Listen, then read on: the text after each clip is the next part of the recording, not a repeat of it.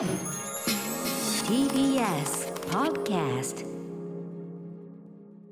時刻は6時30分になりました。8月12日木曜日。TBS ラジオをキーステーションにお送りしているアフターシックスジャンクションはい、えー、パーソナリティは本日所属事務所スタープレイヤーズからリモート出演しております。ライムスター歌丸。そして？TBS 第6スタジオからお送りしております。木曜パートナー TBS アナウンサーのうないりさですここからはカルチャー界の気になる人物ことをご紹介するカルチャートークのコーナーです。今夜は Spotify プレゼンツの月一特別編月間ポポッドキャストガイドです、えー、案内には当番組プロデューサーいや改め牽引者橋本義文牽引者橋系です。橋系今夜はどんな話ですか？はい。今日はもう私は個人的にですねもう今の音声コンテンツの中で最高の番組。すごいね。もういわばポッドキャストアワード今年大賞候補なんじゃないかと思ってるぐらい最高な音声コンテンツの限界突破をしている番組紹介します。ここからは Spotify プレゼンツ月間ポッドキャストガイドです。音楽は7000万曲以上ポッドキャスト番組だけでも220万以上。世界最大のオーディオストリーミングサービススト Spotify の協力のもと盛り上がり続けるポッドキャストシーンから今聞くべき番組をご紹介していきます。では橋圭さんよろしくお願いします。はい橋本です。よろしくお願いします。限界突破ってね。いやもうねこの今日紹介する番組は本当にすごいですよ、うん。すごいのが来たなと思います、はい。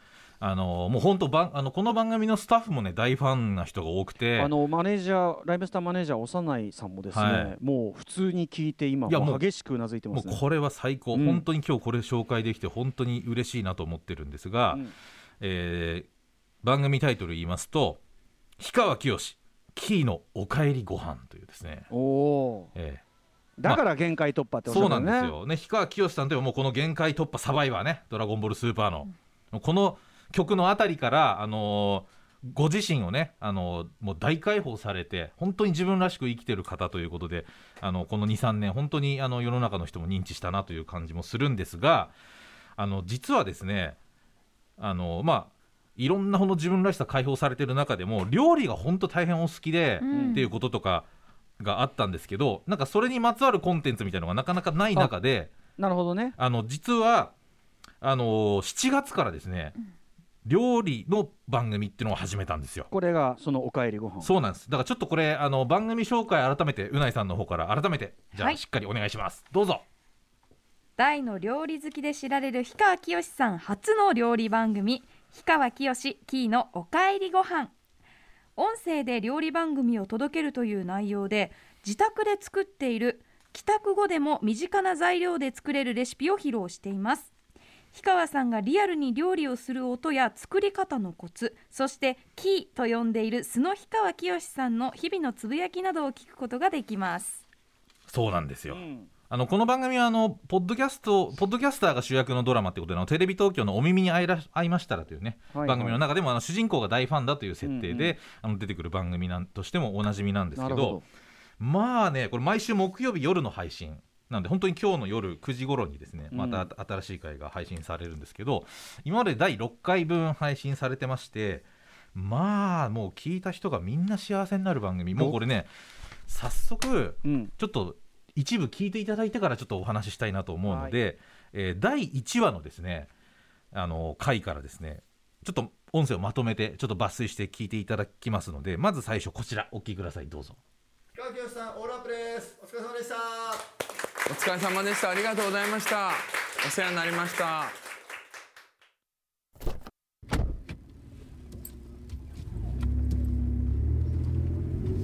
あー疲れた。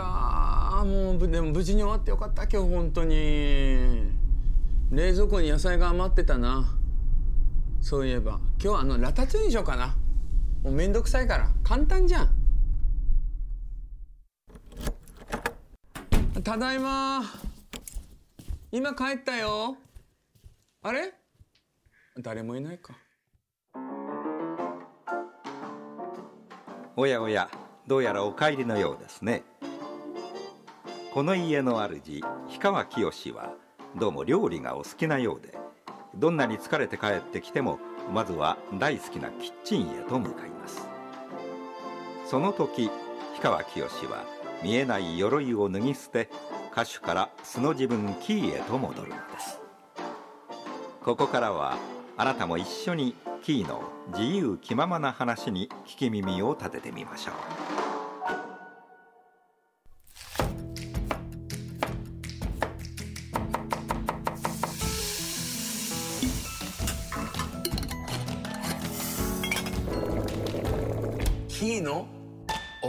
ご飯キー今夜の献立はラタトゥイユ？え今日の献立はねえっとねラタトゥイユを作りたいと思うんだけどラタトゥイユはもう冷蔵庫に入れてあの冷たい状態で食べるのも美味しいしであのトマト缶ホール缶なんだけどこれも大体自分は箱で頼んで保管しています。はい、あのすごくねこれ便利だからあの安いしねスーパーとか行くと大体安い時はもう 80, 80円台とかで売ってたりとかするからこれはもう常備しとった方がいいね。まあたまにちょっとこう喋る時あのタメ口で喋る時たまに博多弁が入るっちゃけどいいかな。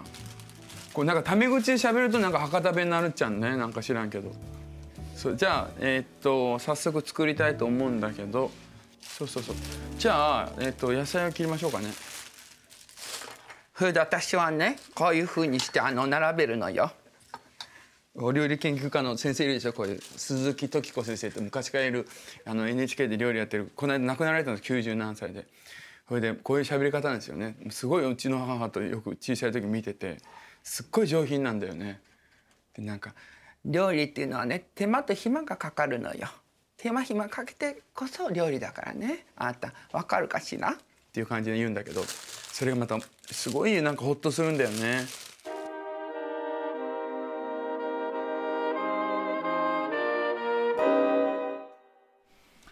いやー最高ですね。うん。そうなんです。もうとにかくいつも料理してるんだろうなっていうのも伝わってくるし、はい。まあ、あとこれ番組作り手側からするともうコンセプトがまず素晴らしいですよね、こう自己を解放するっていうそのじご自宅に帰ってからの素の姿で料理をしながら喋るっていう,、うんうん。もうこのコンセプトがまず素晴らしいですし、はいはい。あの構成としても最初にこう氷川きよしさんのこう、今日はなんとかよみたいなセリフから始まる毎回違うセリフから始まるんで、うんうん。うんそのアバンの構成とかも素し晴らしい。仕事終わりとかいろんなパターンがあるんだ。そうですね、うん。あのまあ、仕事終わりで帰ってくるというのは基本なんですよ。うん。で帰ってきて今日何しようかなみたいなのが多いんですけど、まあ、もう本当企画した人に100点をあげたいし演出してる人にも100点をあげたいみたいな、もうとにかく素晴らしいっていうね、もう本当スーパーとかもしょっちゅう行ってるんだろうなっていうぐらいあの野菜の値段とかね、はいはい。しっかり把握されてるのも素晴らしいなと思うんですけど、なんかまさにそのこうコロナでなかなかこう自宅あの外食して帰るっていうのはなかなかねしづらくなってる中でこう自宅で料理するみたいな中でこうこのコンテンツ最高なんじゃないかなって思うんですよね。うん。あとね、もちろん喋り達者っていうのは当然に思えるけど、うん。すなんか素でありながらサービス精そうそうそう神もあってまさに。そうなんですよ、うんね、そこが本当にエンターテイナーなところもね出てて、う芸達者なところもあるしもううん本当なんか言うことないぐらい最高にみんな幸せになるよコンテンツだなって喋っていうね。でも気取ってもいないしそうなんですよ。おもてなし感はあるけど気取ってない、うん、まさに。でその気取ってなさみたいなところ、聞いて僕らすごいホッとするっていうですねところも次聞いていただきたいんで、はいはい。こちら、うん。お聞きください。どうぞ。今日は豆腐と、えー絹豆腐と、えーまあ、本当だったらあの昆布の、あのそのままの昆布を使った方がいいと思うんですけども面倒くさいから顆粒の昆布だしを、えー鍋にザーッと入れて、まあ、そこに絹豆腐を入れて、えー食べたいなというふうに思っています。えーこの鍋にお水を入れましょう。鍋はもうどんな鍋でもいいですよ。もう面倒くさいからね。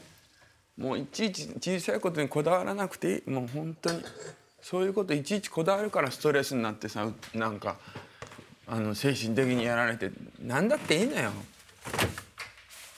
ケセラセラだから。それこそ。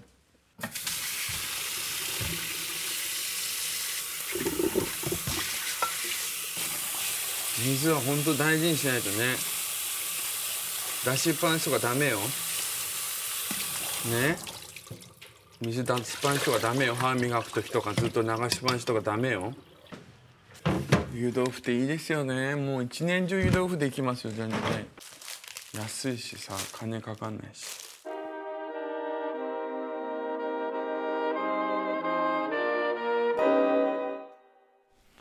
いややー最高ですね。もう本当 う受け受けのバリエーションがないのが気になるいや逆にもう最高すぎて 最高という言葉しか出てこないですよ。うんあのーねあのあれが良かったね。あの細かいことはいいのよ。そうそう、もうなんかうこう料理のこういうなんかレシピの番組とかコンテンツなんかこっち丁寧にやんなきゃいけないんじゃないかみたいな感じあるじゃないですか、うんうんうん。でもなんかこうご本人も多分そうなんでしょうけど毎日やることだから、もうこうラフでいいよっていうことをね、うん。でも言ってくださるんだけどでもやっぱ水の流しっぱはダメよっていうその 本当にそのた正しいことも言ってくれる。あれでもさなんかこう家族とさ一緒にいる感じもするよね。だからこれ音声コンテンツならではの距離の近さみたいなのをすごく感じますよね,、うん。ねもうなんかすぐ横で料理してくれてる感じとか、はいはもう最高ですよね。なんかこんな喋り方されるんだなって、ね。そうそうそう。なんかもう本当ほっとするっていうかね、うん。うん様子が見られてお互い気気の置けない感じが出ますね。うん。なんか疲れれさせないというかね、こっちもね。あと湯豆腐食いたくなりました。そうそうそうなんですよ。湯豆腐本当に推してらっしゃって、うん。なんかコンビニで帰りに買ってすぐ作れるみたいなこんもう献立だよみたいな湯豆腐って最高だよなそうだ僕は割とこってりしたものが41歳でまだ大好きなんですけど。さっきまでどん兵衛の話ばっかりしてた番で組がもやっぱり湯豆腐ちょっと食べてみようかなってなるコンテンツでしたね。そうでもあのなんかこだわりのある食材にはでもすごくね妥協を許さないところもあってごまだれをオリジナルで作るって時はもうごまからちゃんとすりなさいよ。ごまだれをあへえもう甘えちゃダメよみたいなこと言ってくれたりとかするんですよ。そこは厳しいんだ最高なんですよ。そのやっぱね緩急も素晴らしくて。あそうでなんでここまで料理好きなのかっていうところとか、ちょっとその辺のに語っていただいてるところもあるちょっとそこも抜粋しました。どうぞ。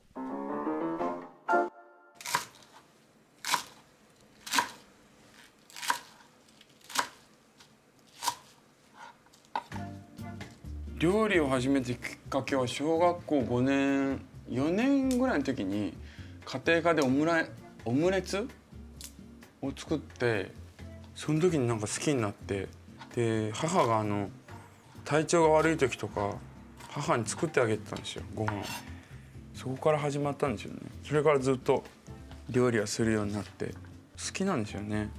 物を作るのが好きだからなるべくね作るようにしてますけど。やっぱ仕事が終わって帰ってきてもやっぱ必ずキッチン立ちますね。いやもう立たない日がないっていうかキッチン。全然苦にならないっていうか。なんか休みの日なんか一日中キッチンにいる感じだから楽しいですよね。あの残り物とかあるもん野菜とかでいろいろ作ったりこう自由な発想で料理を考えるのがやっぱ気分転換になるっていうかあんまり料理ってルールないじゃないですか。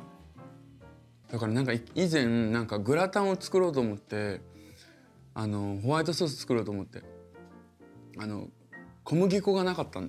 あ小麦粉ないと思ってそうめんがそれこそ今日のそうめんみたいなそうめんがもうちょっと賞味期限が23ヶ月切れててでこのそうめんをあのミキサーにかけて粉々にして粉末にしてしまいましてでそれを使ってホワイトソース作ったら普通に作れてそれをも考えるのが好きなんですよ。ないものをどどこで補っていくかっていうかだからなんかそういうこと考えてるとなんかすごく気分転換になりますよね。だからクリエイティブなことが好きだからその一つのその CD とかその商品を作るのも作ってる段階がすごい好きでその表に出てお客様の前に出るのってすごい恥ずかしいっていうかいまだにこう二十何年歌っててもなんか表に出るのがすごい恥ずかしいなっていうかもともと恥ずかしがり屋なのに芸能界入っちゃったからだからなんかこうそうやってものを作ってる時になんかすごい時間を忘れるからから仕事が終わってももうほぼ料理してますよね。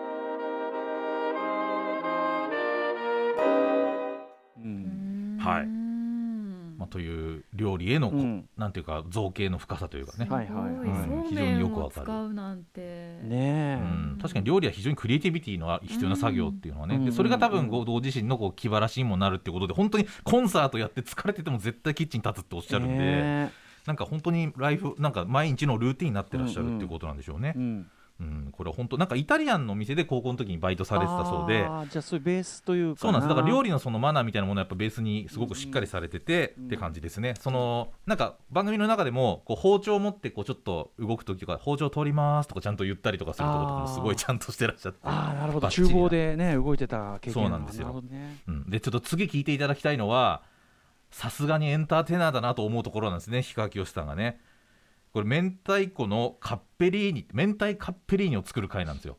うん。これ明太子と氷川きよしさんといえばということで僕らがもしかしたらと思ったことにちゃんときっちり答える氷川さん。こちら ちょっと短いですがお聞きくださいどうぞ。うん今日はね私の大好きな明太子を使って明太子とミルクのカッペリーニを作ろうかなと思っていて、まあ、とにかく暑い日はね、えー体の中からこうクールダウンしたいなと思っています。そんだら明太子。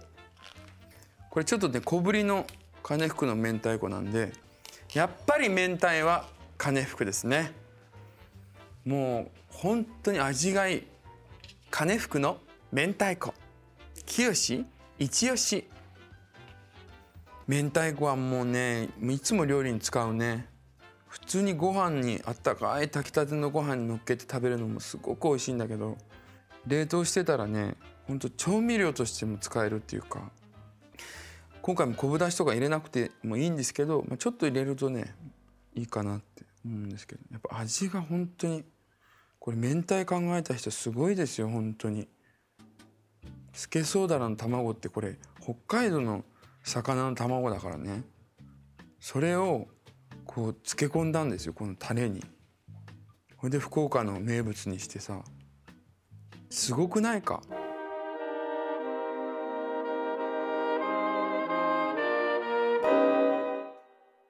確かに。ね。ちゃんとやっぱやってくれるっていうことね。サービスもあるし、でもねうん。確かに言われてみれば明太子ってね。豪華で生まれたんですよね。ちゃんとうんちくも入れてくれるっていうね。うん素晴らしさですよ。これはそのもちろんねそのポッドキャスト用に料理して喋ってくださってるわけだけど、うんなんかひょっとしたらそうじゃなくてもこうやって独り言言いながら作ってるのかなってそう。そう思わせてくれるっつうかね。本本当にご自宅で収録一人で収録されてるのかなって思うぐらいじですよね。うん。なんかこう素の距離そうそう感でそう。ね。聞けますね。他の音しないもんねだってね。んんん。そうそうそう。まあスタッフさんの声とかもそんな聞こえないですもんね。うん。まあ綺麗に音はコントロールもちろんされて、うんつあのすごい美しく作られてるんですけどもう距離感としてはね家で本当にこう 料理してるのを聞いてるっていうやっぱなんか近さみたいなものは本当にありますよね、うんうん。そうなんですよ。であのこれ番番組毎回最後になると毎回こうひあのキーからのメッセージっていうのがあってですねもうそこまた素晴らしいんでちょっとこれのだけちょっとまた最後にちょっと聞いていただきたいんですよね。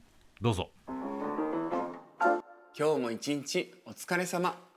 よく頑張ったね。最後にキーから明日のあなたへ小さなおまじない。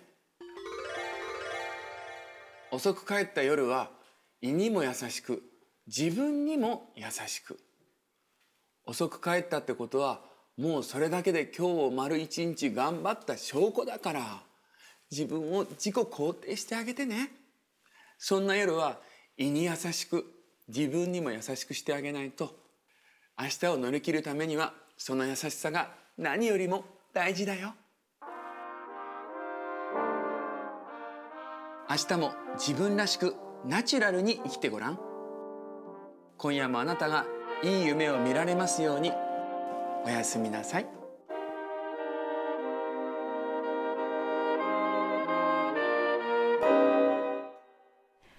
マゾ飯とか言ってる場合じゃなかったですね。えー、でも氷川さんがおっしゃる通り本当になんかこう自己肯定感をこう聞く人も高められるようななん本当に。かすごく今の素敵な言葉いいですよね。ね。なんか本当にこう帰っ帰って家帰ってきて、夜寝る前の間までの間になんかこれ聞けると、なんか明日何作ろうかなみたいな感じもなるし、なんか無理しなくていいんだよとか、頑張ったじゃんってこう氷川きよしさんからこう言ってなんかくれるっていうかなんか声のトーンとか喋りのペースとかもその夜本当にこうあ疲れて疲れたなっていううんなんかこう気持ちになんか優しさを塗るような温かみがあってそうなんですよ。うん安心感がありますね。みんなが幸せになる番組ってうんこういうことだなっていうのをね、ははなんか感じますよね。はい。何分ぐらいなの？これちなみに。うん、あだ毎回ね大体18分とかうん。割と聞きやすい。あ20分弱ぐらい。うん15分から20分ぐらいのコンテンツなんで割と、ま、ま毎日こうテンポよく聞けるっていう感じこです。れレシピとかも公開されてるんですか、ねうんあのちゃんと調べればね分かるようになってますけどね。うんうんうんでもなんかこう割とね目分量なのよみたいな感じでこうラフなんですよ基本的に、んだからなんかきっちりしなきゃみたいなっていうよりはまあこんぐらいでいいのよっていう感じがもう含めてなんか料理してみようかなっていう感じにもなるし、まあ、何より僕これねラジオとか音声コンテンツに一番大事なこうなんか自分らしく生きてる人のトークが聞けるというか、で自分らしく生きてる人のトークは多分みんなを幸せにしてるなっていうなんかその代表格なんじゃないかっていう意味でなんかその今な出ているその番組の中で最強だなと思うものっていうか、もう誰もが見聞いてこう喜ぶものっていう意味でなんか素晴らしいなと思いましたね。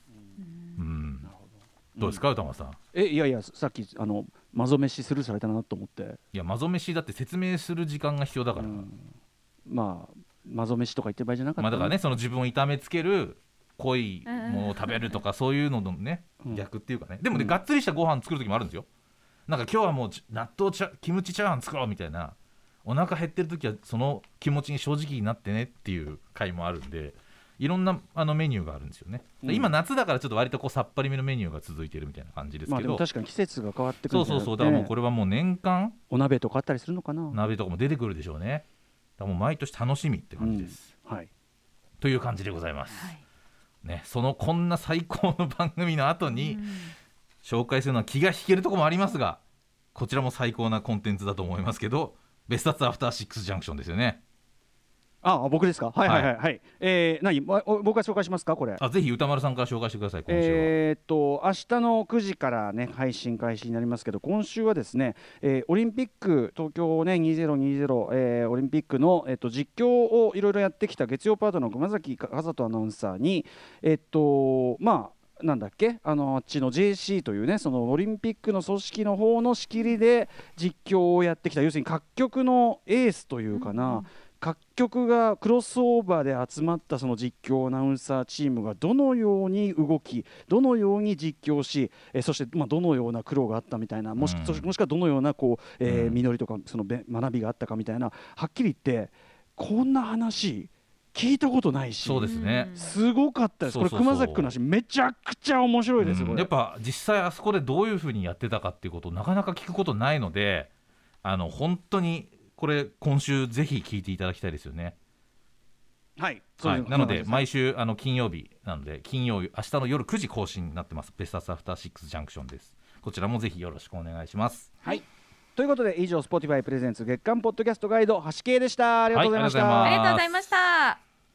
明日のこの時間は歌丸さんの最新映画辞表です。今週は映画少年の君です。